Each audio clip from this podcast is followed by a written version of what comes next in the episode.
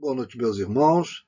É com muita satisfação que nós vamos dar continuidade ao estudo da obra Transição Planetária, obra essa que, como sabemos, ela foi ditada ao médium Divaldo Pereira Franco pelo espírito Manuel Filomeno de Miranda. É, a, a história, a narrativa dessa obra, ela se passa na Indonésia, naquele, naquele exato momento né, em que ocorreu o tsunami, né, aquele infausto, aquela infausta ocorrência geológica que ceifou tantas vidas, né, tantos corpos foram mutilados e, obviamente, o plano espiritual atuou e atuou fortemente, equipes socorristas, no auxílio né, por abnegados obreiros da espiritualidade, é, aqueles irmãos nossos que estavam é, no momento da transição, tentando desligar-se da matéria após um, um desencarne é, turbulento, terrível, é? e que isso é muito difícil. Né? Foi um desencarne coletivo, é,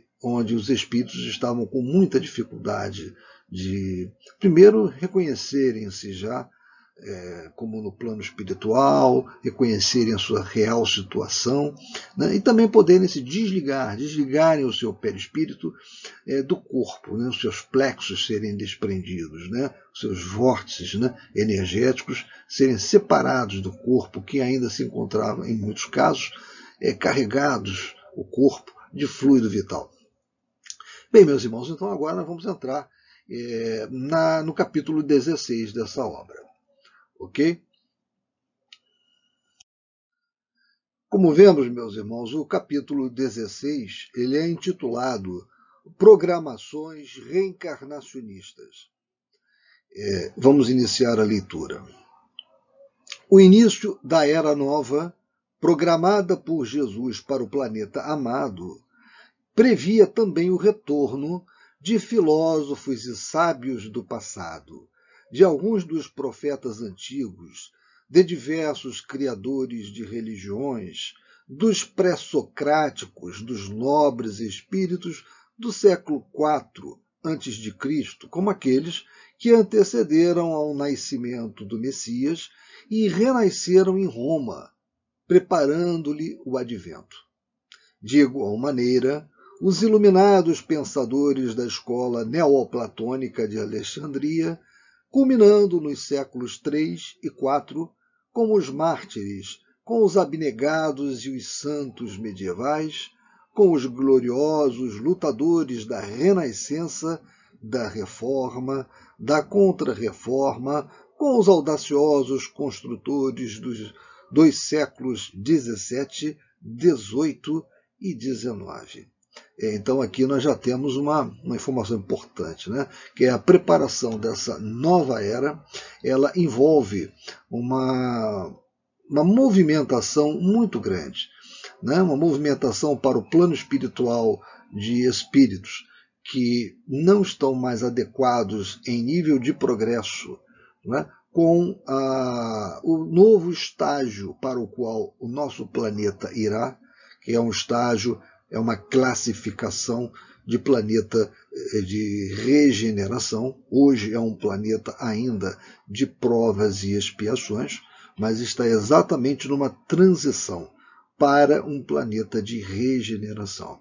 E isso envolve que alguns dos espíritos que aqui estão, que ainda não conseguiram estar num status de progresso compatível com essa nova era, eles irão migrar para outros mundos. Né? E espíritos outros, que inclusive aqui já estiveram, é, espíritos de escola, que já trouxeram grandes avanços para a humanidade. Na época em que encarnaram no planeta Terra, eles irão retornar para continuar essa missão de alavancar de uma forma muito significativa o progresso da humanidade terrestre. Então, continuemos. Como vimos, nós temos, é, temos assim a, a informação né, de que avatares do passado irão retornar ao nosso planeta, num, com uma missão de alavancar mais e mais rapidamente o nosso progresso. Então eu separei alguns, alguns é, nomes de avatares, de espíritos que aqui estiveram e que foram muito importantes no progresso da humanidade. Aqui eles antecederam ao nosso Mestre Jesus, mas trouxeram as mensagens preparatórias para aquilo que ele veio nos trazer. Então, temos Krishna, que ensinou aos homens a doutrina da alma imortal, dos seus renascimentos, da sua mística união com Deus. O corpo, dizia Krishna, é o invólucro da alma. Aqui está escrito lama, desculpem, foi um erro de redação nossa. O corpo, dizia ele, é o invólucro da alma, que faz nele sua moradia, sendo uma coisa finita. Mas o que está nele é invisível, incorruptível, eterno. Isso está no Bhagavad Gita, livro 1. É, então vocês vejam aí a alusão ao espírito como ser pré-existente e sobrevivente ao corpo, né? ou seja, a doutrina da reencarnação. Né? E Krishna antecedeu muito a Cristo. Nós temos também é, Rama, que colocamos aqui, ele é o símbolo é do grande homem, o perfeito filho, o perfeito marido, irmão, amigo e governante. Rama, ele elevou né, a significação da mulher, né, a importância da mulher naquela sociedade. Né? Ele nos trouxe mensagens importantíssimas, é, como essa que nós estamos vendo aí, da fé no poder evocador e criador da palavra humana, acompanhada da projeção da vontade. Seja, ele trabalhou muito a importância da, da fé e a importância da prece. Ele também trabalhou os conceitos de imortalidade da alma e de reencarnação. Temos é, Buda, né, que é bastante conhecido, né, o Siddhartha Gautama, que foi o fundador do budismo, trouxe também uma filosofia muito importante de pacificação para o ser humano. Confúcio, filósofo chinês, que tamanha foi a sua importância que o eco do seu pensamento ele possui um grande significado desde o ano de 535 a.C. Todos esses que nós estamos falando, né, esses, esses homens, esses filósofos, essas criaturas que aqui foram né, tratadas, elas antecederam a Cristo. Elas prepararam o terreno para a grande mensagem que Cristo nos trouxe, que Jesus nos trouxe. Temos também Sócrates, não, o grande Sócrates, que foi um importante filósofo da Grécia antiga e um dos maiores de toda a filosofia, foi o criador da maêutica. Sócrates ele, ele ensinava aos seus alunos, aos seus discípulos, é, através de perguntas. Então, ele dificilmente começava a fornecer as informações sem que Antes ele trabalhasse aquele assunto mediante perguntas. Perguntava sempre aos seus discípulos, e através daquelas perguntas que ele ia ah, adequadamente formulando, ele possibilitava que os seus discípulos descobrissem a verdade, mostrando a eles que eles tinham muito mais conhecimento do que eles imaginavam. É, então, continuando, é, é nós temos agora a leitura do livro. Entre eles, os grandes missionários da ciência e da tecnologia, ou seja, não, não serão apenas aqueles espíritos que trouxeram mensagens filosóficas ou mensagens de cunho religioso importantes e fundamentais para a humanidade que irão retornar, que irão reencarnar aqui na nossa Terra, no nosso planeta, mas também aqueles espíritos mais voltados à tecnologia, à ciência, eles também serão trazidos para cá. Uma nova era de crescimento é, nos espera. Então, como eu tinha lido, entre eles, os grandes missionários da ciência e da tecnologia, tornando o século atual um verdadeiro santuário de amor, de beleza, de caridade, de iluminação espiritual. Certamente, que em períodos diferentes, missionários do bem e da verdade estiveram na terra a fim de que nunca faltassem os ensinamentos superiores, que facultavam a libertação das amarras nas tendências perturbadoras das mais inclinações.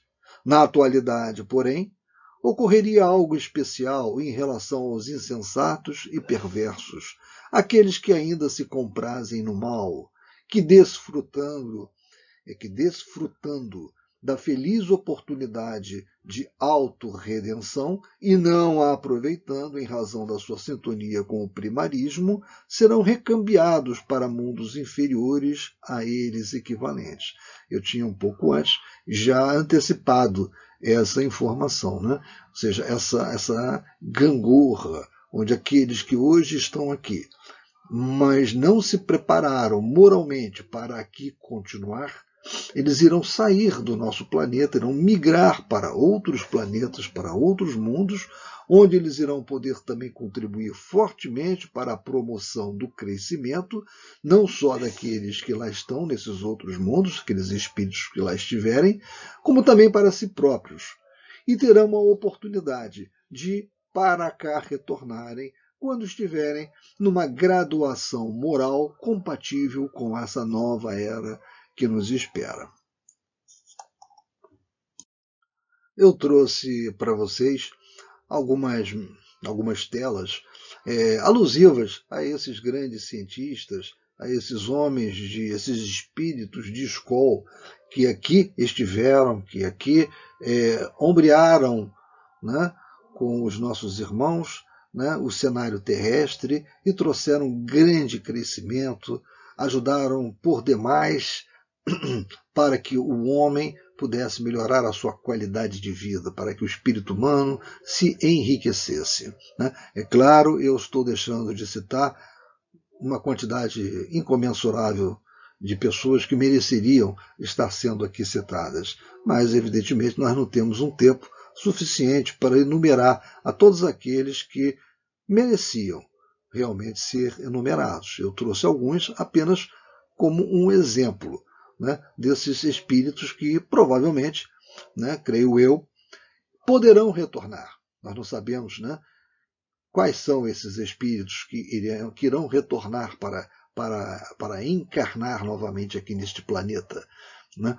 Mas acredito que talvez um desses, pelo menos, possa ser chamado para isso. Então eu trouxe aqui para vocês o, o Alexander Fleming, foi o descobridor da penicilina, salvou tantas, tantas vidas até hoje.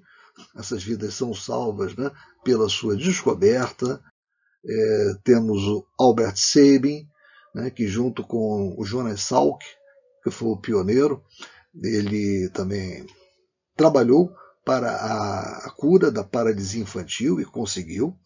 Né?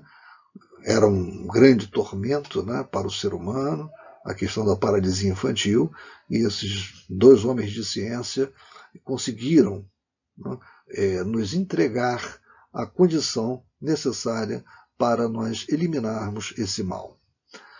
É, aqui temos o Thomas Alva Edison, que ele começou a inventar no século XIX, mas as suas invenções ainda estão aqui entre nós. Ele aqui nessa tela, né, ele está segurando uma lâmpada. Né? Hoje, quando nós acendemos as nossas lâmpadas, nós não podemos deixar de esquecer, não podemos esquecer, melhor dizendo, não podemos esquecer a grande contribuição desse cientista, desse homem de tecnologia, que, que ele não era só um cientista, ele era um homem de tecnologia também.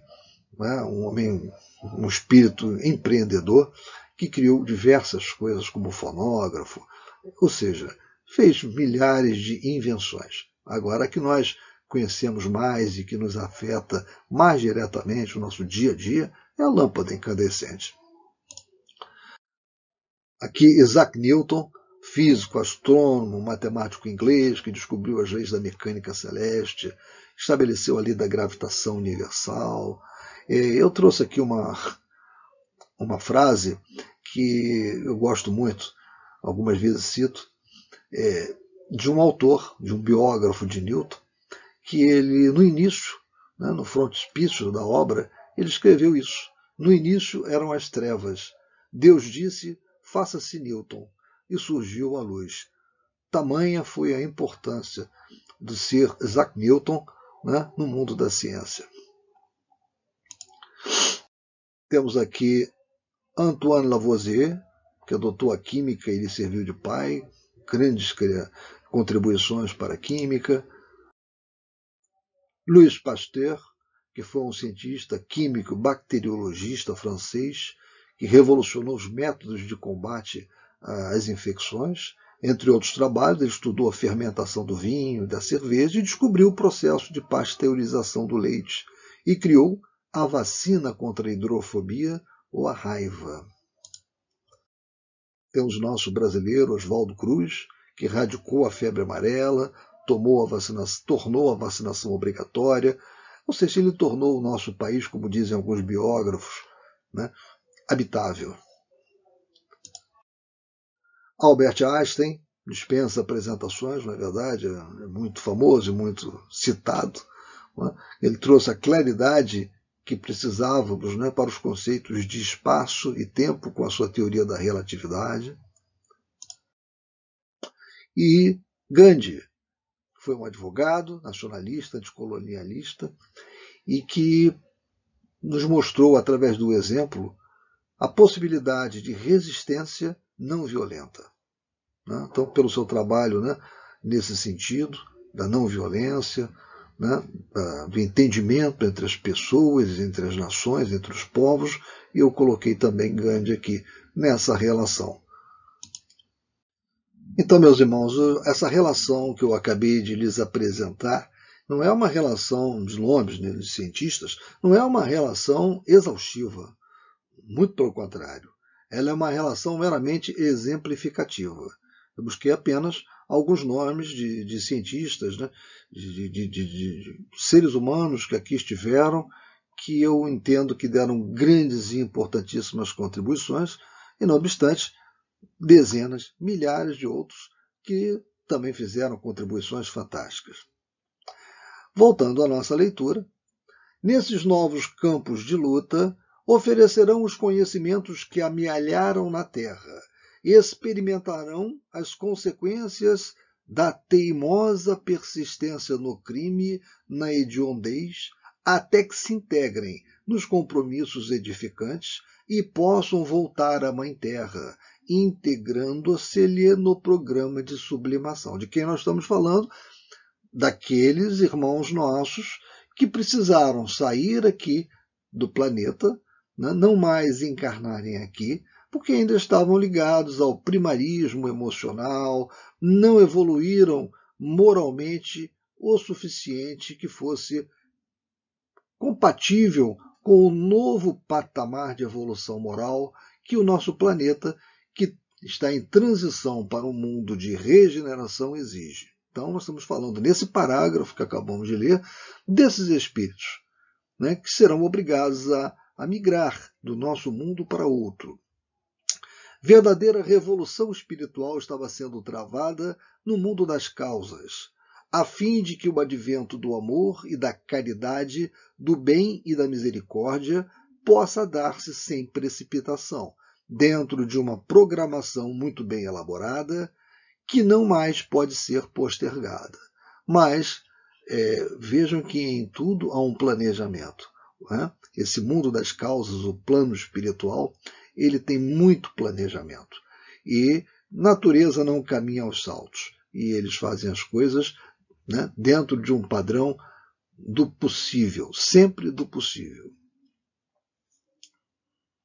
Em realidade, nunca deixaram de periodicamente esses luminares da inteligência e do amor renascer no mundo terrestre, dando continuidade aos seus labores, as suas especialidades cada vez mais aprimoradas, facultando o progresso e a felicidade dos seres humanos em processo de crescimento para Deus.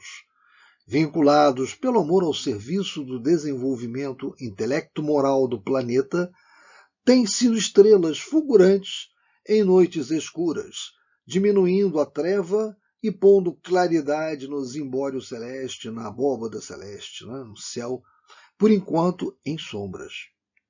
São eles que nos, que, que nos não deixam olvidar os compromissos com a verdade, exemplos de abnegação e devotamento que nos enriquecem de conhecimentos e de vibrações amorosas, a fim de que não desfaleçamos nas lutas pessoais. Anônimos uns, conhecidos outros, caracterizam-se pela conduta moral e espiritual que os torna superiores às épocas em que viveram, desenhando o futuro com os seus exemplos de sacrifício. Reflexionando em torno dos dias do futuro, não pude furtar-me ao desejo de contribuir de alguma forma com esses missionários do bem, prometendo-me intensificar os reforços para melhor servir, pelo menos no período de preparação para os seus renascimentos no corpo físico. Dialogando com o querido amigo Ivon, exteriorizamos os sentimentos que vigiam em nós, pensando nas grandes e desconhecidas batalhas que seriam travadas, como aliás vem acontecendo no dia a dia de todas as existências nobres, afeiçoadas ao dever e a verdade. De modo, fomos convocados pelo Dr. Silvio para visitarmos alguns casais que se haviam comprometido em receber os irmãos de Alcione. Nossa primeira visita na cidade de Belo Horizonte levou-nos a uma residência confortável, num dos seus bairros elegantes, onde tudo era silêncio. O casal adormecido na alcova encontrava-se em parcial desdobramento pelo sono fisiológico e dialogava com aquele que seria o primogênito. Os nubentes haviam lutado para conseguir a progenitura sem o êxito desejado. Então, nós estamos falando desses é, espíritos de escola né, que estão programados para reencarnar no nosso planeta, né, é, para nos alavancar no crescimento, na melhora pessoal, e eles, eles têm como, como origem Alcione, como está dito aqui. Né? Alcione é uma estrela que faz parte de um enxame de estrelas, conhecido como M45, Pleiades, ou Sete Irmãs, ou ainda Sete Estrelo, e outros povos devem dar nomes diferentes também. Este enxame de estrelas situa-se a cerca de 400 anos-luz do Sol. É uma distância incomensurável, difícil de imaginar. Né? Isso é esse, esse trecho eu extraí é, de um trabalho é, publicado na Universidade da Madeira, no grupo de astronomia. A velocidade da luz, só para nós termos uma ideia, né, porque Alcione dista do nosso Sol a 400 anos-luz. 400 anos-luz. Para nós termos uma pálida ideia dessa distância, nós temos que lembrar que a velocidade da luz vale cerca de 299 milhões 792 mil 458 metros por segundo.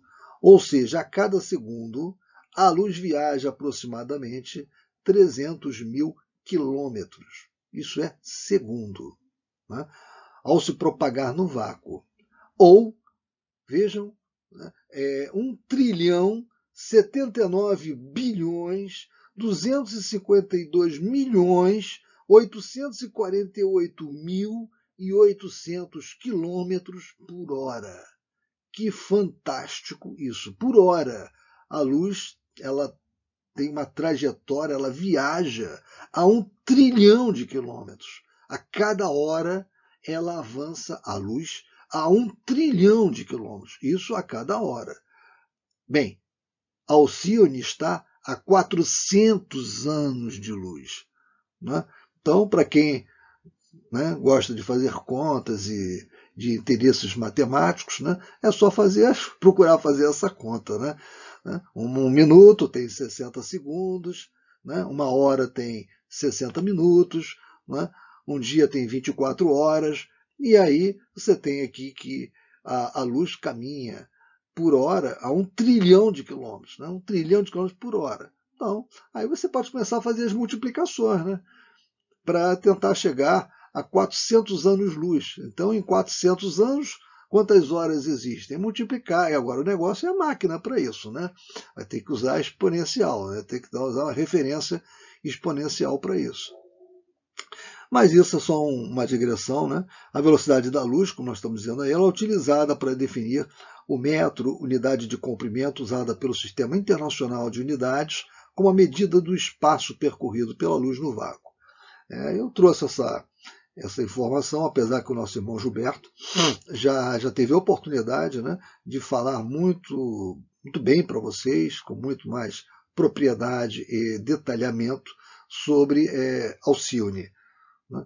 Mas isso é só para nós não, não nos esquecermos de onde provém é, esses espíritos que vão se reencarnar nessa nossa nova era.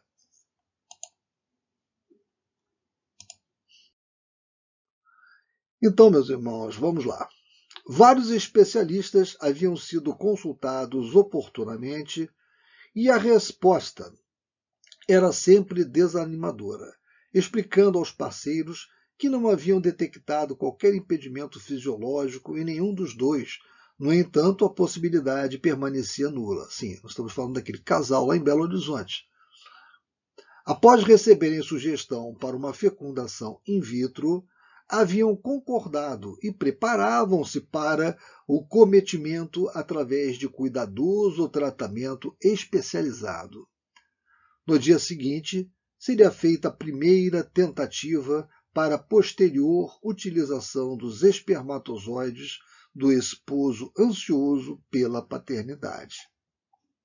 Considerando-se o mérito de ambos os cônjuges, foram destacados dois espíritos da equipe da, da Era Nova para que renascessem.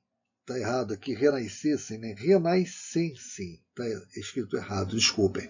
Para que renascessem através desse processo especial, processo reencarnatório especial, porque é um processo in vitro, né? um reencarnatório, porém é in vitro. Eu vou, na próxima tela, é, fazer uma digressão sobre esse esse trabalho da espiritualidade que antecede a concepção, extraído do, da obra Missionários da Luz. Por isso que está sublinhado o processo especial.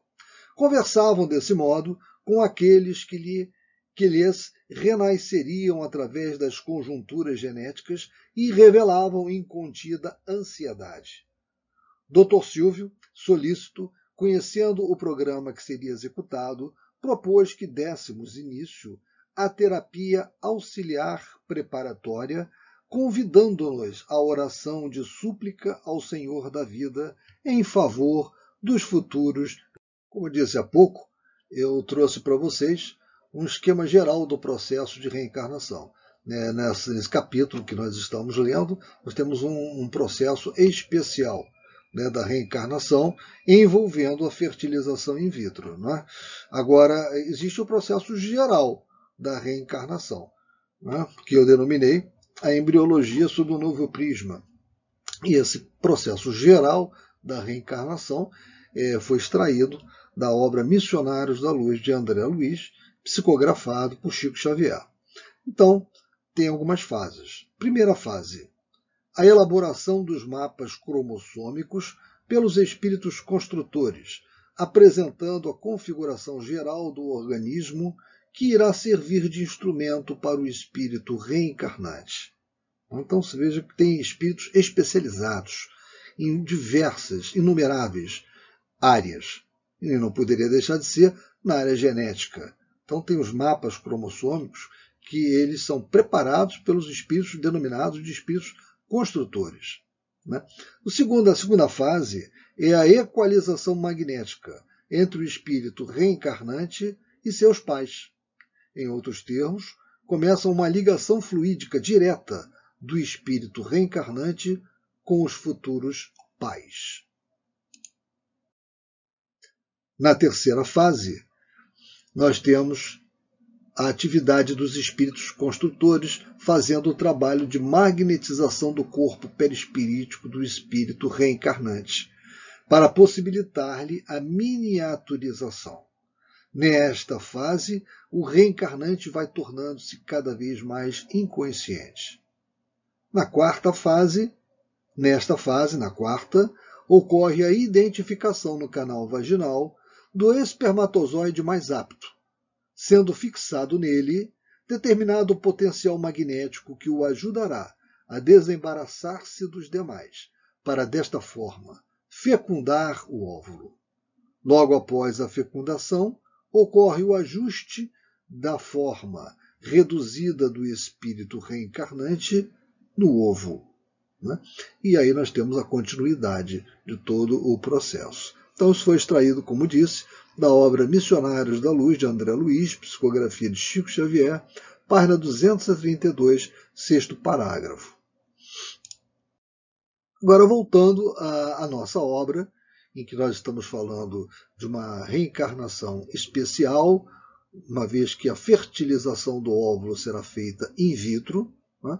Então, após comovedora prece proferida por ele mesmo, foram aplicados recursos bioenergéticos nos corpos adormecidos de ambos os parceiros, de modo a facilitar-lhes a produção de espermatozoides saudáveis, assim como de óvulos, que permitissem a fecundação exitosa.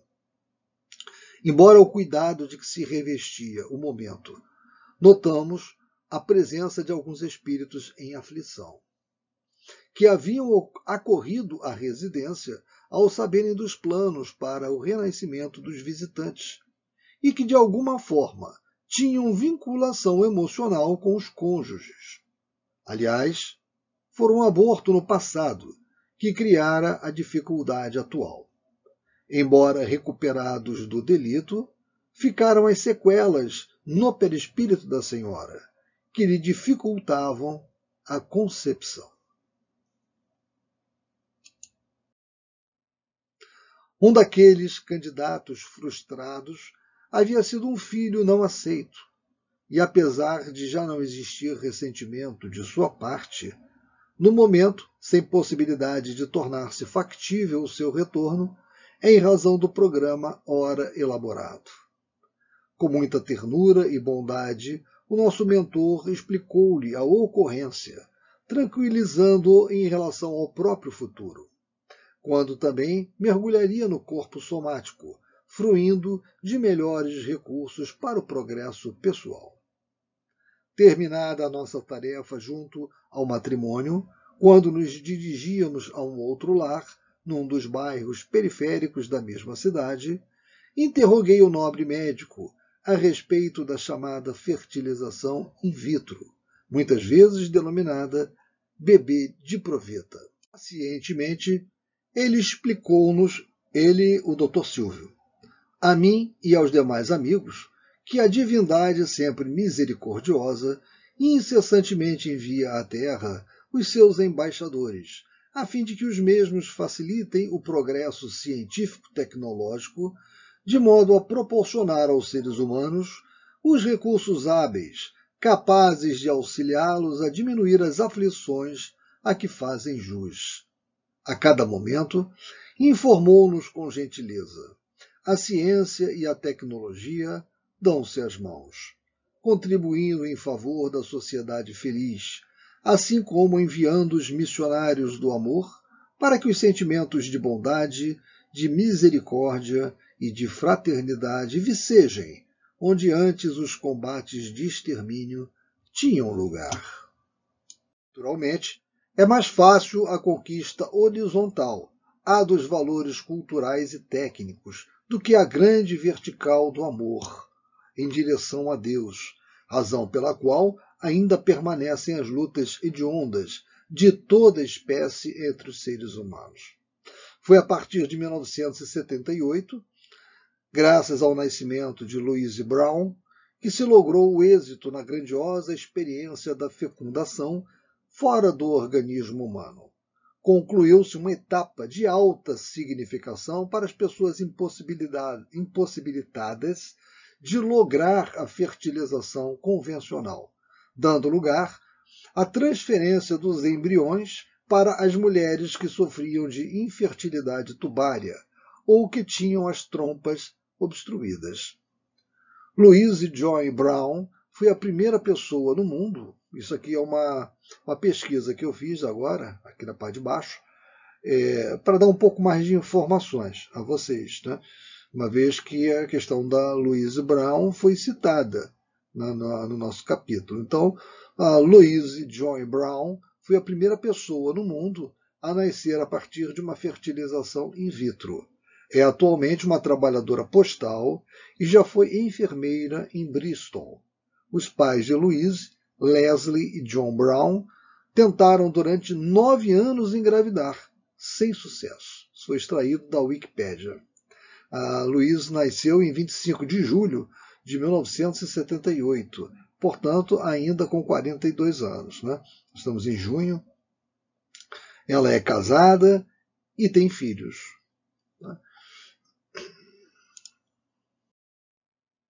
Com o tempo e o aprimoramento das técnicas, foi possível atender a outros problemas que dificultavam a conquista gloriosa da maternidade. A fecundação in vitro exige cuidados muito especiais, iniciando-se os procedimentos terapêuticos através do processo que faculta a indução da ovulação, de modo que possam amadurecer vários óvulos, que irão permitir o crescimento folicular. Em casos especiais, usam-se drogas específicas para esse mistério, o que não ocorreu no caso é, que estudamos. Após esse meticuloso processo, realiza-se a coleta dos óvulos, assim como do sêmen, quase simultaneamente, mais ou menos no mesmo período e depois da análise e seleção dos primeiros, procede-se à inseminação com o esperma elegido. Atenções especiais são mantidas durante um período de três dias, depois desse procedimento, para a transferência de, algum deles, de alguns deles para o claustro uterino. Todo esse processo requer perfeita identificação da maturidade dos óvulos, o que se consegue mediante o estudo do líquido folicular que é extraído para essa finalidade. Constatando-se a existência de óvulos maduros em cultura especializada, promove-se a inseminação de cada um deles com aproximadamente 100 mil espermatozoides em atividade à sua volta aproximadamente entre 15 a 19 horas depois do procedimento cuidadoso, observam-se ao microscópio as evidências da fecundação, que podem ser sintetizadas na presença dos denominados pronúcleos masculinos e femininos.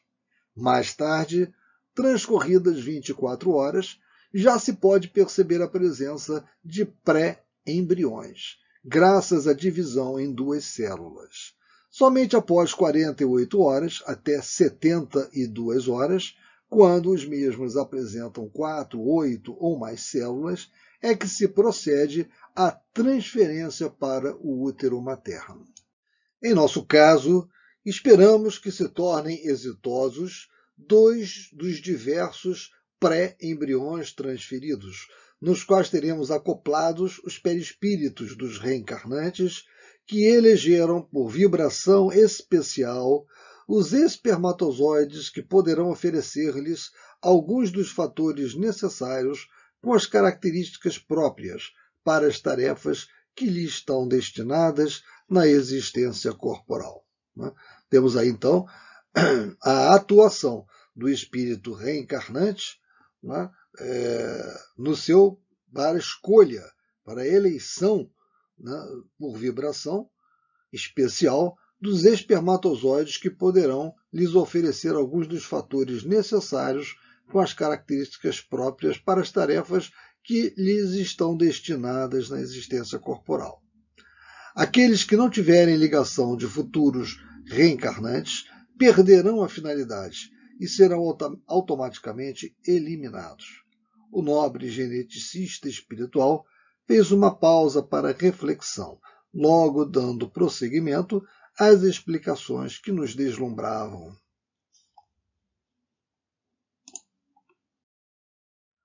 Quando os estudiosos das várias doutrinas científicas buscarem a identificação com as revelações espirituais, permitindo-se entender os mecanismos que constroem a vida física e a mantêm, muito mais fácil lhes será a execução dos compromissos que abraçam na condição de missionários do bem em favor da humanidade.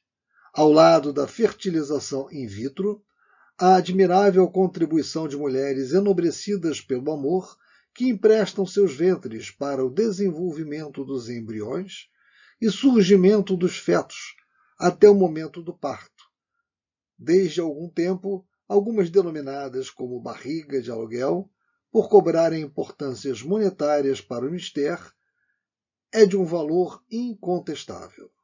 Meus irmãos, antes de lermos essa próxima tela, eu gostaria de ler para vocês um trecho extraído dessa obra, né, de Kennedy ao Homem Artificial, é um trecho da parte do capítulo 82, exatamente que trata esse capítulo né, do homem artificial.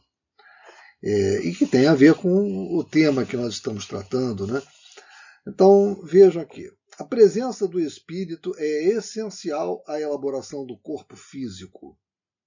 Ainda que nas primeiras semanas o processo se desenvolva com certo automatismo biológico, a atuação do espírito é exigida pelo menos a partir do ponto em que começa a diferenciação do embrião. Como nos ensinaram os doutos, os embriões animais pouco diferem uns dos outros nos primeiros estágios, pois todos eles recapitulam o processo evolutivo do ser vivo. Daí em diante, o espírito reencarnante dirige a distribuição das células dentro do molde construído pelo seu campo magnético. Só assim é possível a formação de um ser devidamente ordenado, com células ósseas, nervosas, musculares, sanguíneas e suas respectivas funções num maravilhoso automatismo autorregulador, que vai durar algumas décadas. Sem a presença do espírito, não duvido de que pudessem ser criadas as células, mas não as funções diferenciadas e integradas. E outra, em outras palavras, teríamos um pedaço de carne, não um fígado ou um rim, muito menos um conjunto de órgãos perfeitamente articulados uns com os outros. Dessa maneira, o que se chamam tanto pomposamente de criação do homem em laboratório se reduz a uma análise fria do problema a criação de condições materiais à atuação do espírito reencarnante.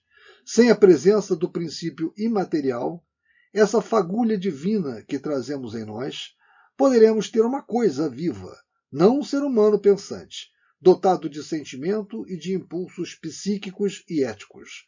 Algum dia, a ciência se convencerá de que o homem é um arranjo temporário entre a matéria e o espírito pois este precisa das muletas da matéria, enquanto não atinge a liberdade que somente um elevado padrão moral e intelectual lhe vai conceder, ao cabo dos séculos ou dos milênios.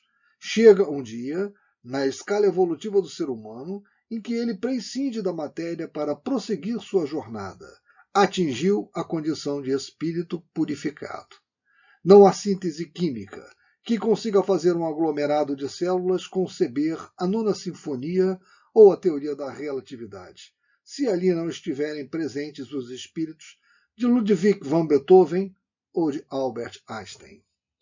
Né? Esse é o capítulo 82 dessa obra de Kennedy ao Homem Artificial, Crônicas de um e de outro, Luciano dos Anjos e Hermínio Correia de Miranda. Agora vamos recomeçar a nossa leitura. Porque eu fiz essa digressão para mostrar a importância né, da presença do espírito sempre na formação do, do embrião, do feto. Né? É, o espírito, o, através do perispírito, mediante o perispírito, ele é o modelo que eu, ele organiza o corpo. O perispírito é um modelo organizador biológico. Não é? Então, eh, em todo processo em que há uma fecundação do óvulo, né, nós vamos encontrar ali a vinculação de um espírito que está para se reencarnar. Então, vamos agora à leitura. Auxiliar alguém a lograr a realização da maternidade, ensejando, por outro lado, o renascimento dos espíritos, quando larga faixa da sociedade opta pelo aborto delituoso e perverso, ou se utiliza da denominada pílula do dia seguinte, interrompendo o processo e o desenvolvimento da fecundação, essas abnegadas mães por empréstimo desempenham um papel de alto significado na construção do mundo novo e melhor de amanhã.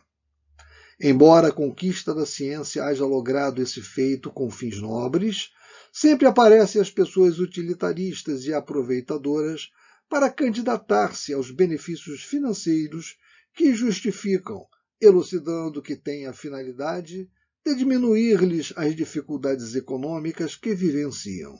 Apesar de não concordarmos com tal conduta, também não nos opomos às mesmas, que, em alguns casos compreensíveis, são benfeitoras da humanidade. Ocorre, não raras vezes, quando, em convivência com o espírito reencarnante, desenvolvem-se os adormecidos sentimentos da maternidade, e após o parto, tocadas pela presença do já querido ser, negam-se a devolvê-lo àqueles que as contrataram. Observamos que, em alguns desses casos, o espírito reencarnante está mais vinculado à doadora do ventre de aluguel do que aos reais genitores. Sucede que ninguém pode burlar os mecanismos sublimes das leis cósmicas que regem o universo e as criaturas humanas. Normalmente, os caminhos transversais a que muitos indivíduos recorrem para fugir da responsabilidade, conduzem-nos exatamente ao destino que lhes diz respeito, e não aos sítios onde gostariam de desfrutar da inutilidade. A nossa participação, assim como a dos devotados trabalhadores que se encontram vinculados ao mistério que abraçamos, não será permanente, sendo realizada apenas em alguns casos especiais, porquanto, desde alguns anos do século passado, os nossos irmãos de Alcione estão reencarnando-se na Terra sem alarde, tornando-se expoentes de sabedoria e portadores de grande contribuição cultural e espiritual. À medida que os anos se passaram, desde as primeiras ocorrências, estamos agora vivenciando o período para os renascimentos em massa, enquanto tem lugar, a princípio lentamente, o expurgo dos irmãos infelizes vinculados à revolta e à truculência, de que se utilizam em tentativa inútil de impedir a felicidade dos seres humanos. De maneira equivalente, à medida que os anos se sucederem, número bem expressivo de desatinados será encaminhado ao exílio temporário, de forma que irão contribuir para o desenvolvimento dos seres que encontrarão em os novos ninhos domésticos para volverem em triunfo quando se depurarem das graves imperfeições que lhes dificultam a marcha do progresso. Tem sido assim desde os primórdios do estabelecimento das raças humanas na Terra, quando missionários do amor e do, e do conhecimento, oriundos de outras moradas da casa do Pai, mergulharam nas sombras do planeta para oferecer a contribuição valiosa dos seus conhecimentos. Né? Como vimos, Rama, Krishna, Hermes, Orfeu e tantos outros. Né? É assim que tudo serve, que tudo se encadeia na natureza, desde o átomo primitivo até o arcanjo, que também começou por ser átomo admirável lei de harmonia que o vosso acanhado espírito ainda não pode apreender em seu conjunto. Assim responderam os espíritos nobres, responsáveis pela codificação do Espiritismo a Allan Kardec, conforme a questão de número 540, íncita em O Livro dos Espíritos. Esse encadeamento já houvera sido percebido por Antoine Lavoisier na sua célebre citação em torno do estudo da massa.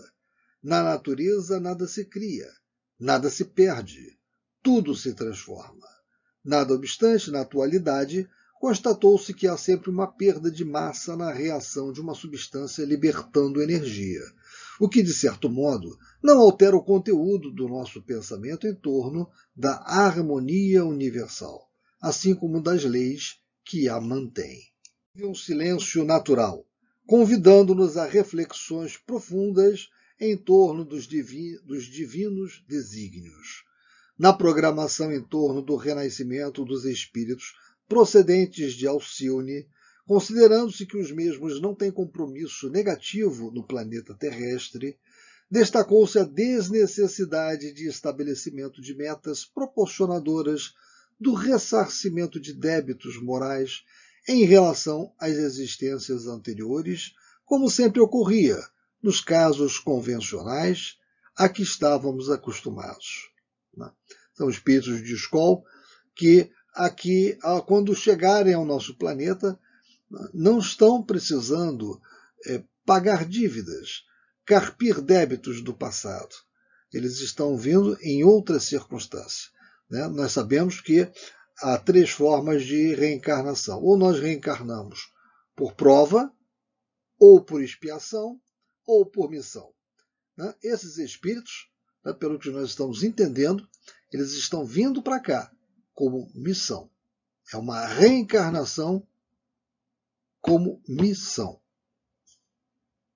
No departamento de reencarnações, os mapas adrede estabelecidos apresentavam organismos saudáveis, sujeitos, entretanto, aos fenômenos normais de desgaste da energia, assim como às ocorrências de enfermidades menos graves, de forma que todo o tempo em que eles dispunham os espíritos fosse dedicado ao labor edificante da fraternidade, dos estudos e aplicações das propostas sobre o próprio progresso moral e espiritual, assim como do planeta, trazendo da dimensão de onde se originavam os tesouros logrados no processo da evolução, não eram exilados em mecanismo de mecanismos de reabilitação, mas voluntários do amor, contribuindo em favor da felicidade das vidas humanas em cujo seio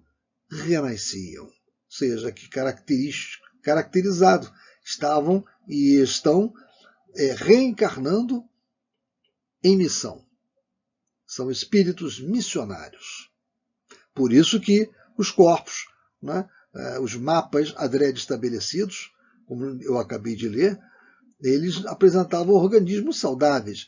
Não havia é, necessidade de que é, houvesse alterações cromossomiais né, é, tendentes a possibilitar doenças, problemas né, de saúde necessários para que o espírito evoluísse em determinado aspecto. Não, eles não vieram com débitos a pagar. Eles não vieram e não e estão vindo né, como missionários. Voltamos, repetimos. Cuidados, portanto, no que dizia respeito aos renascimentos, cingiam-se, na grande maioria, às contribuições genéticas dos futuros genitores, de maneira que os perispíritos dos candidatos pudessem modelar às suas necessidades intelectuais e morais, experimentando as conjunturas ambientais, mas também desenvolvendo os compromissos a que se vinculam, sem maiores impedimentos resultantes da maquinaria orgânica. Desse modo, os preparativos para a inseminação artificial, no caso referido, prosseguiram amparados por Dr. Silvio e nossa equipe, transformando-se em realidade dias depois, quando foi possível fazer a transferência dos embriões com os respectivos espíritos vinculados, facultando posteriormente a constatação do fenômeno da gestação. A alegria que tomou conta do casal quando lhe foi apresentado o diagnóstico de êxito em torno do empreendimento converteu-se numa celebração de amor e de gratidão a Deus através da oração, de que participamos à noite, quando se encontrava em parcial desdobramento pelo sono.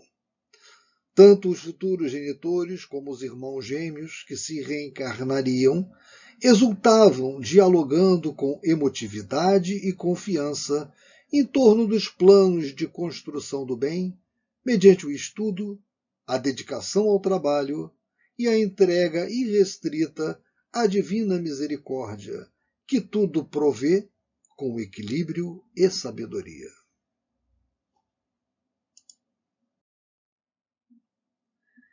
Instrumentalizados com essa e outras experiências realizadas com famílias de diferentes classes socioeconômicas, ouvimos o benfeitor declarar que agora era factível pensar-se nos programas de reencarnações em massa, obedecendo-se, todavia, às determinações do Senhor da vida.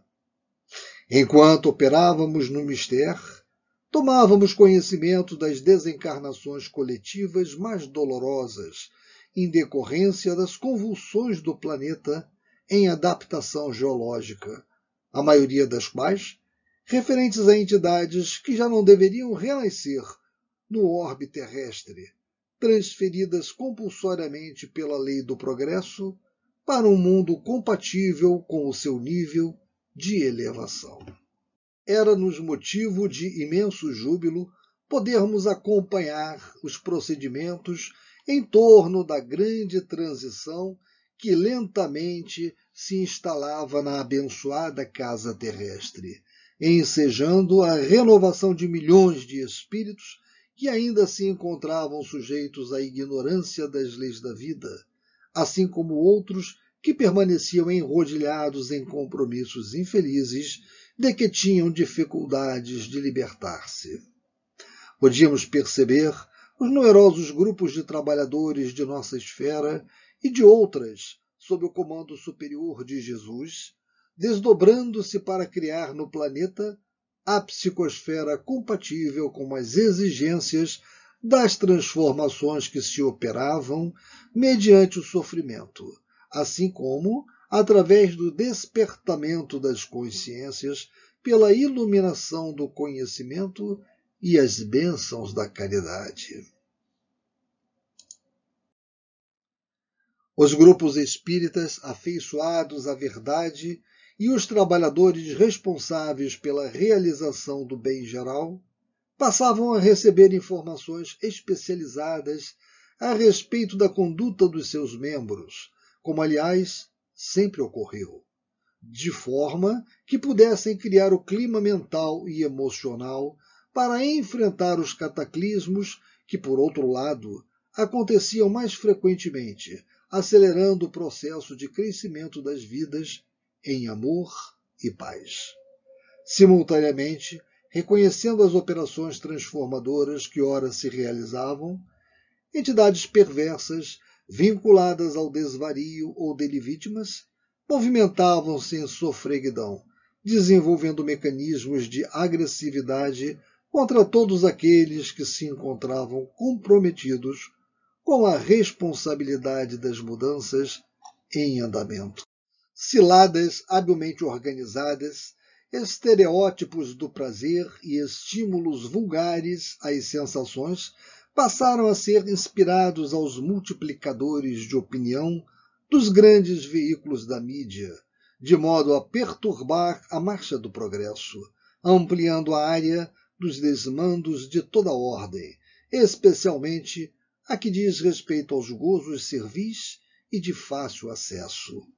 Conclaves insidiosos organizados pelos inimigos do bem, nas furnas em que se homiziavam, estabeleceram metas de vingança, utilizando-se da política sórdida a que se entregam muitos dos seus membros, ora reencarnados, nessa área, como nas religiões, nas artes e noutros setores sociais, a fim de que chafurdem no lodaçal do caos moral em estímulo negativo aos comportamentos saudáveis, fazendo campear ao descrédito o desrespeito às leis e aos deveres, na volúpia, da, na volúpia de acumular recursos que não são transferidos com a desencarnação, mas entorpecem os significados elevados da existência espiritual.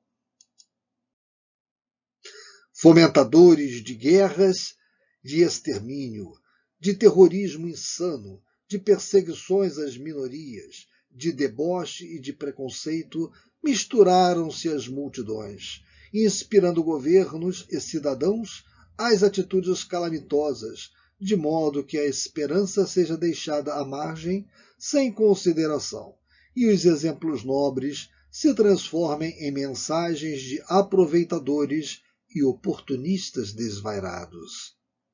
Subitamente, pode-se observar o aumento surpreendente das aberrações, dos crimes hediondos, da violência inclemente e da falta de autoridade para impedi-los ou administrá-los, tornando-os banais e quase desconsiderados.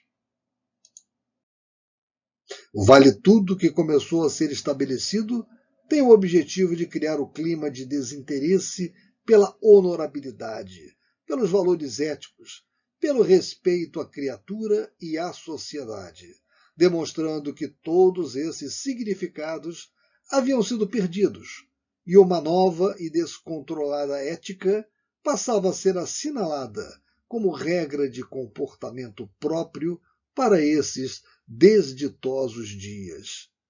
Por efeito, volumosa onda de pessimismo tornou-se dominadora no oceano das exigências e os jovens, principalmente, sem lideranças dignas nem diretrizes de equilíbrio, passaram a ser as vítimas selecionadas pela sua representação de herdeiros do futuro.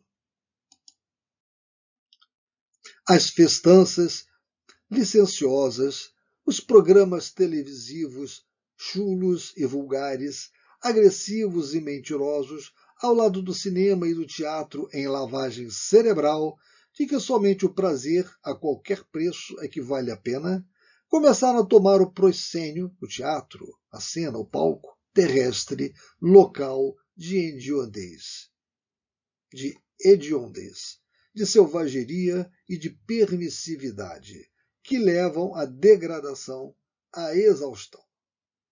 Repentinamente, os pais e educadores passaram a ser assaltados pelas dúvidas em torno do significado da formação moral dos filhos e aprendizes, verificando os salários altíssimos com que são, com que serão remunerados, os comportamentos doentios e chocantes, em detrimento das profissões dignas e desgastantes daqueles que exaurem no exercício do dever.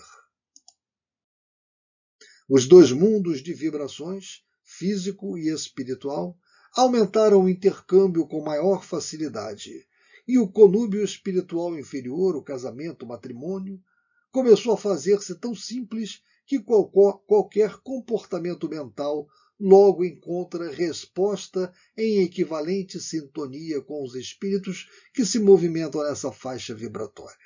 É claro que aquela que diz respeito aos sentidos mais agressivos e sensuais predomina na conduta generalizada. Conversando com o um amigo Ivon, logo pensamos nas grandes lutas do Armagedon, conforme as velhas anotações bíblicas que seriam sintomáticas do fim dos velhos tempos, para dar acesso aos novos editosos transferidas do Vale das Guerras do passado de Israel para todo o planeta atual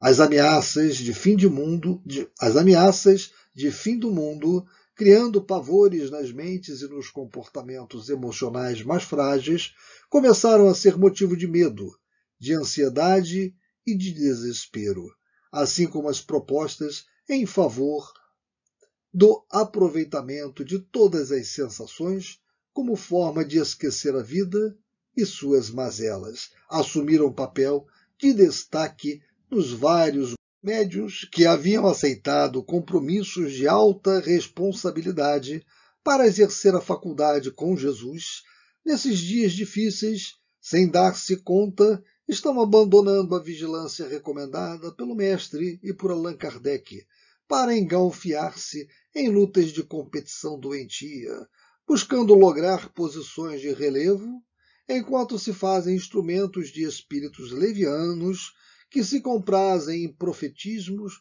em profetismo de terror e revelações confusas, mediante as quais tentam introduzir no movimento espírita as informações inautênticas de que se fazem portadores, gerando incompreensão e desordem. Um alerta né, para o nosso meio espírita. Né? Um alerta muito apropriado, muito importante. Né? Nós devemos pugnar sempre pelo cuidado né, com a pureza doutrinária, o cuidado com a estrutura básica né, e toda a instrumentalidade que a doutrina espírita nos prodigaliza. E a atenção tem que ser constante. agredindo-se reciprocamente a troco vai, da vaidade que desborda em direção do orgulho e da soberba, esquecem-se de servir a causa espírita, a fim de servir-se dela nos seus propósitos conflitivos, que escamoteiam a benefício da exaltação do ego atormentado e insatisfeito. Uma observação também muito importante, né? Para de nós temos que ter sempre em mira o, o móvel de nossas ações deve sempre ter como base de sustentação a causa espírita. Né? Campeões da insensatez invadem os grupos sociais e adquirem prestígio mediante a astúcia bem elaborada e a falta de escrúpulos, movimentando-se livremente e empurrando os líderes insanos que avançam no rumo do abismo. Tudo diz respeito à resposta das trevas organizadas contra a programação do dulce do cordeiro, pacífico e pacificador, que não revida ao mal, prosseguindo com os métodos do amor, no afã de promover o progresso da humanidade e do seu berço terrícola. Em nossas reflexões nas noites seguintes, podíamos ver, sem qualquer dúvida, as caravanas de luminares descendo na direção da terra de eruditos, de cultos, de sábios, descendo na direção da terra com a missão sublime de facilitar a reencarnação dos novos condutores do futuro ao lado dos imigrados de Alcione, em verdadeira sinfonia de bênçãos. Foi numa dessas oportunidades, quando em grande silêncio nosso grupo, encontrando-se ao ar livre, contemplava o zimbório de estrelas lucilantes e de prateado luar, que o nosso mentor nos convidou à oração, propondo-nos a entrega total ao celeste amigo que viera há dois mil anos clarear a grande noite com a luminescência do seu inefável amor. agora enviava, conforme o prometera, neste momento de tantas aflições, o Consolador, que já se encontrava no mundo terrestre há mais de um século, como uma constelação de seres elevados, para que as sombras fossem definitivamente diluídas ante as divinas claridades siderais. Não havia como resistir às lágrimas ou permanecermos indiferentes aos sublimes apelos do amor. Então, meus irmãos, agradecemos a todos pelo tempo é, dedicado ao estudo de mais este capítulo e esperamos poder ter contribuído um pouco que seja né, no acréscimo da cultura espírita para cada um que nos ouviu. Que Deus a todos envolva, nos acompanhe, ampare e proteja sempre. Muito obrigado.